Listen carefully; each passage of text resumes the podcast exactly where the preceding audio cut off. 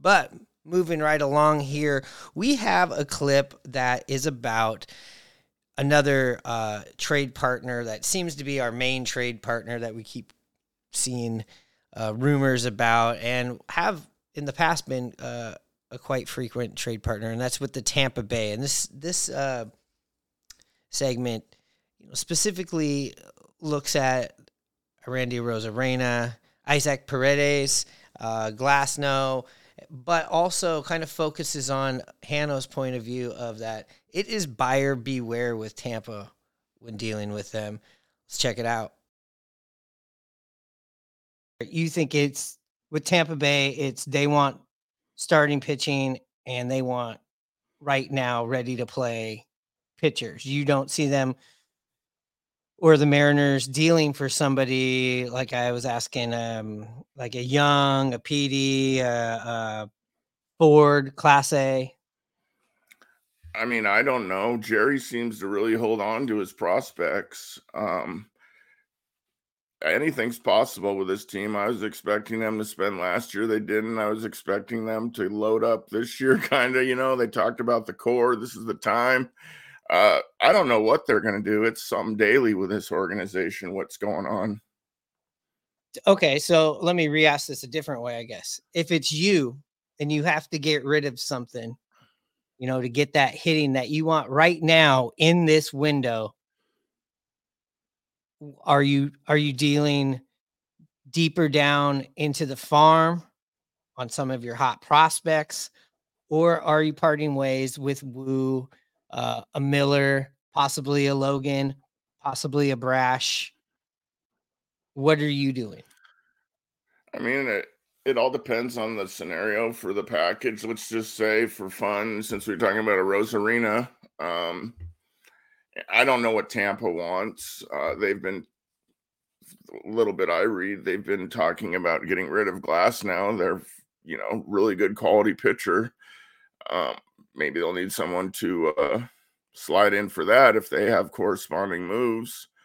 Um, I would just think, I would think they'd want pitching. That's the talk of baseball is our young starting pitching.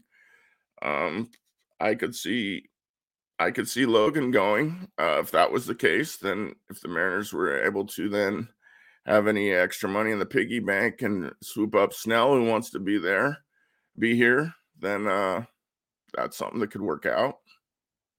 Yeah, I mean Glasnow.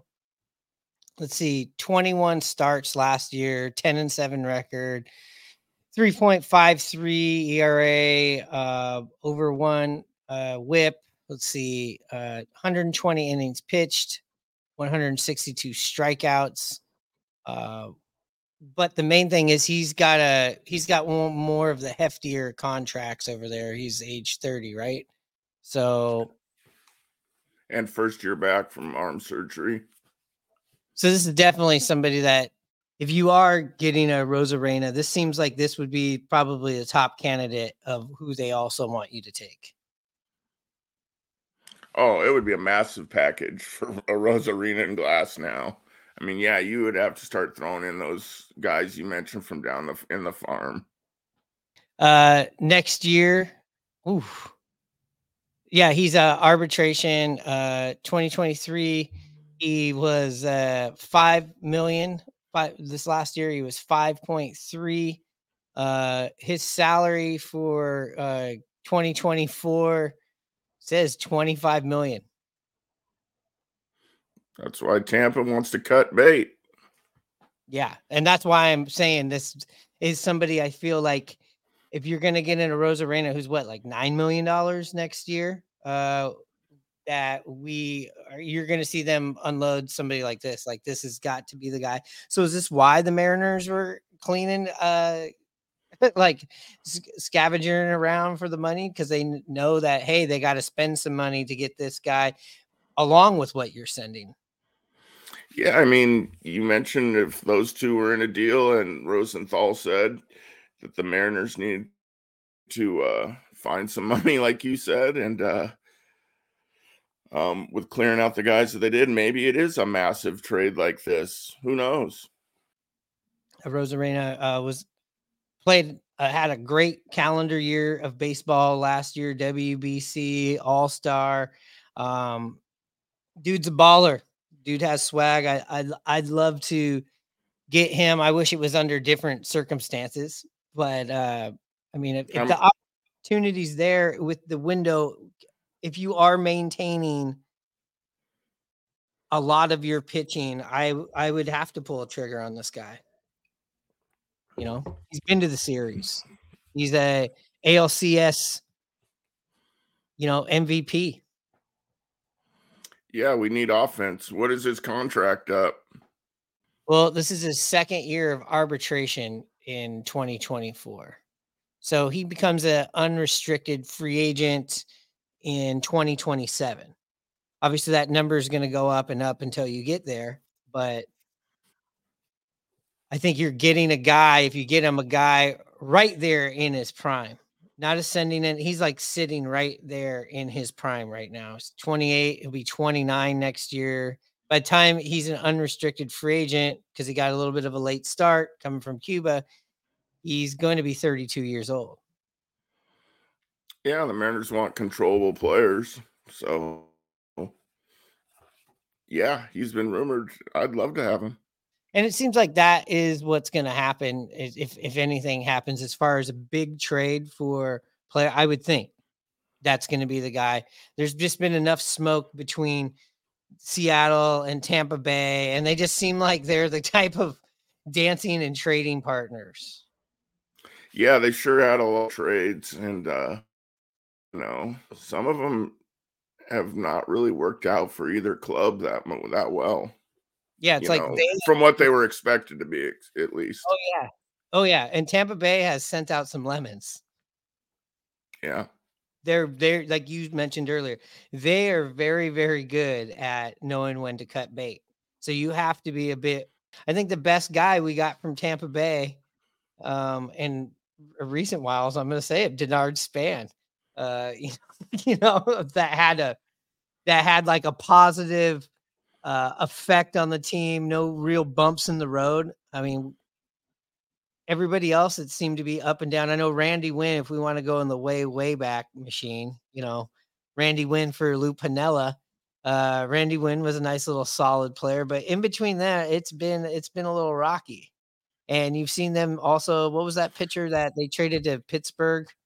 Um, he ended up in Minnesota. Gosh, I forgot his name, but he was a he was a really good starter. Archer. Archer kind of fizzled out. Uh, yeah, I'm not surprised you mentioned Denard Span. I know you run an undercover uh, um, fan club for him. yeah. yeah, Denard Span was a nice little left-handed bat, man. Played solid. He hit 300 for the Mariners. He came over. His season was going a little bit, uh, you know, not Denard Span like. I think he hit like 304 the entire time he was on that 2018 team that was just going down, you know. Yeah, the wheels fell off. Everybody knows the story. Um, but yeah, Tampa Bay likes to trade. The Mariners, you know, Jerry loves to trade. And maybe Jerry enjoys trading, but now we're really getting to see why he's got to trade so goddamn much. You know, he's got to go to the flea market. He can't go to Macy's. Oh yeah. I mean, trade turnips yeah, it's. I was just hoping this would be the year where, you know, we're building, we're adding on. Yeah, we start to get, you know, get rid of these high prospects to get the superstar player to finish off the rebuild. But now we're just taking lateral moves, and that sucks as a Mariner fan. All right, at the top of the show, you heard in the clip with NBC Carlos Tart, he used the word satire. So I think I'm going to bookend this thing with a little bit of satire. Uh, this was a uh, fun article. Actually, it was a post on their Instagram by The Needling. If you have not seen The Needling or read their stuff, go check them out on Instagram. They are like The Onion, The National Lampoon, kind of like the almost live uh, style uh, article writing about uh, Seattle and Seattle pop culture. They also will always chime in on the sports stuff. They had a really good posting that I read that I thought was really smart, really funny, very satirical. And then also, I was kind of like, wait a second, this almost feels like a real article about how crazy things were. Like, if I would have just read this somewhere and been like, wow, this is insane.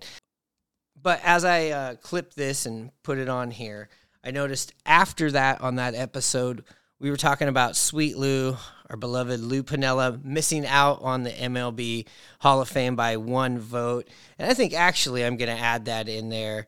We love Sweet Lou. We know he's going to get in next year, but I feel like that's a fitting way to end this episode. Again, thanks for liking, subscribing, and all that good stuff. Check these clips out and also check out these episodes if you had missed them. That's kind of what this episode's about is going back and checking those out. And also this week, if you have commented on these on our YouTube, on our Twitter, on Instagram, or anything like that, or Reddit, uh, keep them coming this week we're going to do a comments episode or fan feedback episode or listener feedback episode that we'll get out by the weekend. So get your comments in right now. Anyways, I'm going to shut up and let you sail off to this last segment. Again, this is the needling.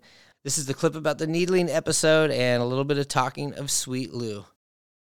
Uh, I there was another article that was out there that sounds eerily similar to basically what Daniel Kramer was doing it, it was by the needling. And if you have not heard of the needling, it is like the onion, it is like the National Lampoon, the almost live kind of news postings that is Seattle centric. Well, they had some insight on this, and uh, let me just read this article. And though it is a, you know, a satire article, from the article that we just started with at the start of this show, you can see some truths in this article here. And this was written before Daniel Kramer wrote his. This is from a couple days ago. It's on the needling. If you're on Instagram, they're there, they're they're great. The article is titled Seattle Mariners announced you are playing outfield next season in the latest cost saving move. All right, let me read this for you guys because this actually kind of reads like the rest of the articles, like I was saying. You be the judge. And it reads Despite bragging about being the most profitable team in baseball just last year, today the Seattle Mariners have announced that you will be playing outfield next season in their latest cost saving move following the recent salary dump trades of Eugenio Suarez, Jarred Kelenic, Marco Gonzalez, and Evan White. Quote, management is asking us to tighten our belts again so we don't have to spend any money to get help for the team. So we're going to be putting you in the outfield on opening day.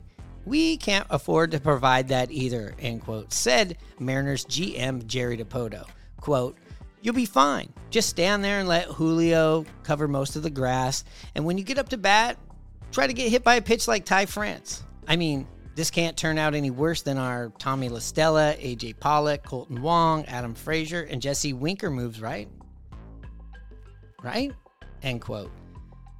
The Mariners ranked 10th in attendance in 2023 after finally breaking a 20 year playoff drought, and ownership was quick to reward fans' enduring loyalty and patience by raising ticket prices 25% while teasing fans about a potential Ohtani signing that everyone knows they won't shell out the money for. Quote, these ungrateful fans will be a lot more appreciative when they realize these moves will just get us closer to signing Ohtani. That's right, Craig Ohtani, a shoreline mechanic that plays softball on the weekends at Green Lake, end quote, said Mariners CEO John Stanton. Quote, he has great fundamentals. He never misses a game because of car troubles, and this Ohtani hits, pitches, covers shortstop because they don't want to forfeit when they can't find nine friends to play with. And just think of all the Ohtani jerseys we'll be able to sell at a fraction of the cost. End quote. Mariners ownership also announced that in 2024, ushers would start passing around a collection plate at home games to raise funds for future ownership investments that would be utilized anywhere but on the field. I mean, if you were just reading that article, not knowing it was from the Needling, who does great satire pieces, that sounds about right. It sounds kind of accurate. Sounds believable to me. Oh, it's it, it's good. It sounds very accurate, very similar to Daniels. in some aspects. And it just another thing gets brought up that just irritates me the raising of the ticket prices by 25%. I mean, what's going on here? I just the fans are the last with this Mariners organ or ownership. It sucks. it's I think my favorite part of that that whole article is like all right, you'll be playing outfield, but bring your own glove. We will not be providing one.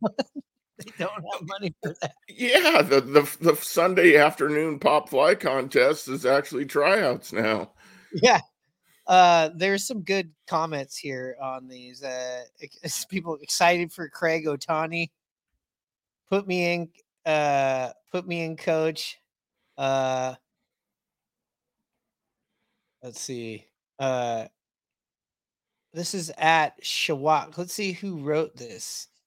This guy, whoever wrote this, uh Wak is his name. I'm looking at his Wakamatsu.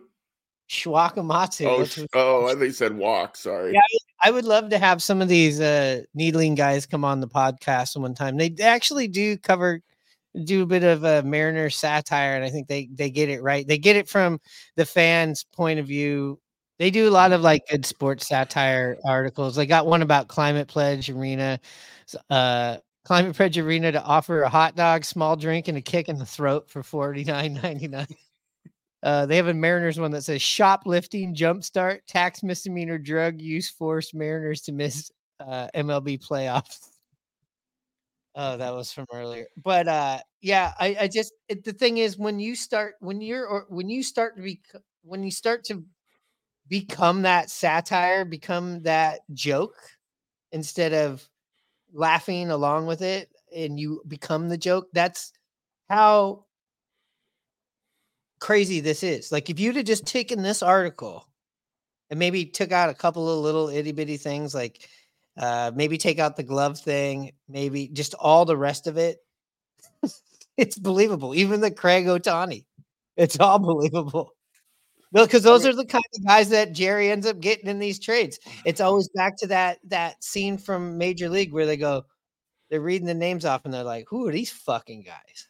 You know, that's what it always is this organization's something else. They're always just doing something, sticking their foot in their mouth. They need a kick in the ass. I mean, they had so much momentum the last few years making the playoffs, and it, they have not capitalized at all. And people are pissed, and rightfully so. And they do everything they can without thinking twice about it on how to rectify or at least sound, you know, somewhat conscientious of it. I mean, when they sent their uh, social media post out when they traded those three guys. They sent it, they put them all in one thing and didn't even like individually thank them. I mean, they're just tone deaf on everything they do. Yeah, let me let me let, that's a good thing to pull up here. I'm gonna go to their to their Instagram, um, Mariners because let's see. Yeah, you're right. They put out one graphic you know me, I'm making graphics for the show now. Personally, I make more than three in an hour. I, you know what? We should personally, we should personally make them uh, a thumbnail each. So yeah, they did. Thank you, Evan, Marco, and Jared, for your efforts in the field and in our community and in the clubhouse. Thank you for everything. And then, before they even thanked them, they welcomed Jackson Kowar. Yeah, I mean, I, that was I the post before. The post before said we have acquired Jackson Kowar and minor league pitcher Cole Phillips from the Braves in exchange for Marco, Jared, and Evan. I know that's that is how it is. Uh, that's just the spin you're going to do. Mariners could have the worst game on earth, and the social media is going to jazz it up. Uh, yeah, I mean, I, they have the toughest job in the city. That's for sure. Mariners. Uh, admins. I mean, to their credit though, the next day or so after they did put a nice video for Marco. So I did see that. That one on YouTube is really nice where yeah. they, they showed him from, you know, signing his coming to the Mariners, signing his contract, throwing complete game, working in the community. He, did mean a lot to this organization, and uh, you know, he's one of those tone setters for that clubhouse. Uh, always a compete, a guy who competes.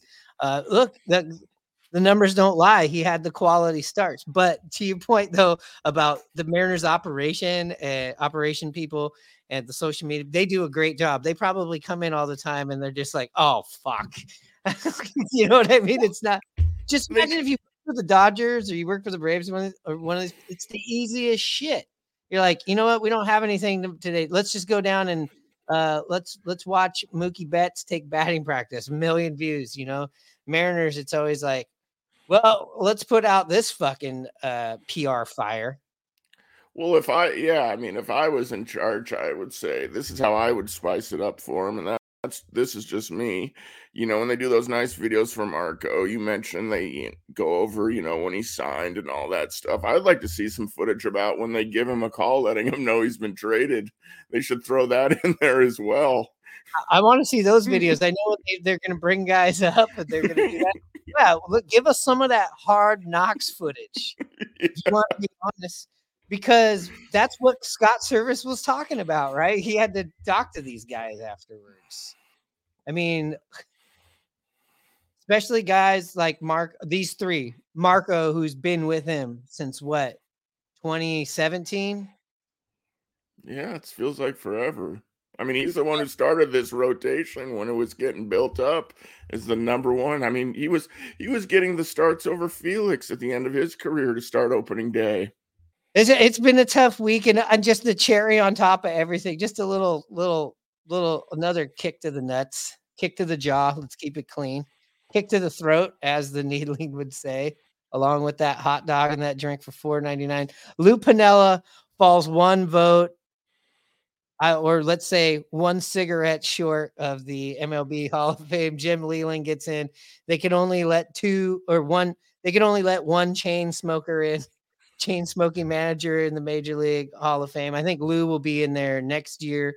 Um, I wish it would have happened right now, but now that he's been this close, it's going to be fun. It's going to be interesting to talk and campaign uh, for Lou Piniella for the next year. Yeah, my favorite all-time Mariner manager. I mean, when when that announcement was made way back when, I thought, "Oh boy, we're on the way to big things." And we he he did some big things for us. Um, but yeah, I'm pulling for him. He will get in soon. Yeah, Lou Piniella bottom bottom line. I know we talk Griffey. Uh, we talk about Edgar, that all, all, the Hall of Famers, the great players on the field. Lou Piniella, I've said this before. Lou Piniella was what Mike Holmgren was to the Seahawks, where it completely changed it. You brought somebody in that the baseball world knew. The baseball world loved him, hated him, respected him. He had a ring. He was a Yankee, played on all those great Yankees team. He brought winning into the city that we had never had and never in that clubhouse. And, you know, the entire time Lou Piniella was here, we were either in it, close to in it, or exciting. Yeah, what a guy. I must see TV every night, just seeing him, whether it was in the kingdom in the corner, kind of bouncing his feet back and forth off the turf, or you might catch him smoking a stogie, like you said, in the tunnel area, or what have you, or throwing his hat or throwing a base. But uh, those players were, he, uh, they played hard for him. He was one of a kind. And such a treat for us, especially with us growing up in that era with that team. Having him be our manager, never forget it. Yeah, three uh, trips to the playoffs in ten years. He leaves. You, know the rest of this. You know the rest of this story. Yeah, what is it? One and twenty-two now. Yes, and uh, you know Lou Piniella very old school, about as old school as you get. Uh, chip off the old block from Billy Martin. Um, but uh, yeah, people always give him a little bit of shit for running through running through his pitchers and his bullpens. Uh, but that kind of seems like a Mariners thing, not a Lou Piniella thing. He did not like guys that did not throw strikes. He did not have any tolerance for that and I like I, that about him. I do. Yeah. I like the way that I know uh, maybe some people have to say things about Pete Carroll's football. I like that he's a coach that does not like fumbling and turnovers. And a baseball manager, I guess the equivalent of that is errors and walks. Yep. Throw strikes, kid.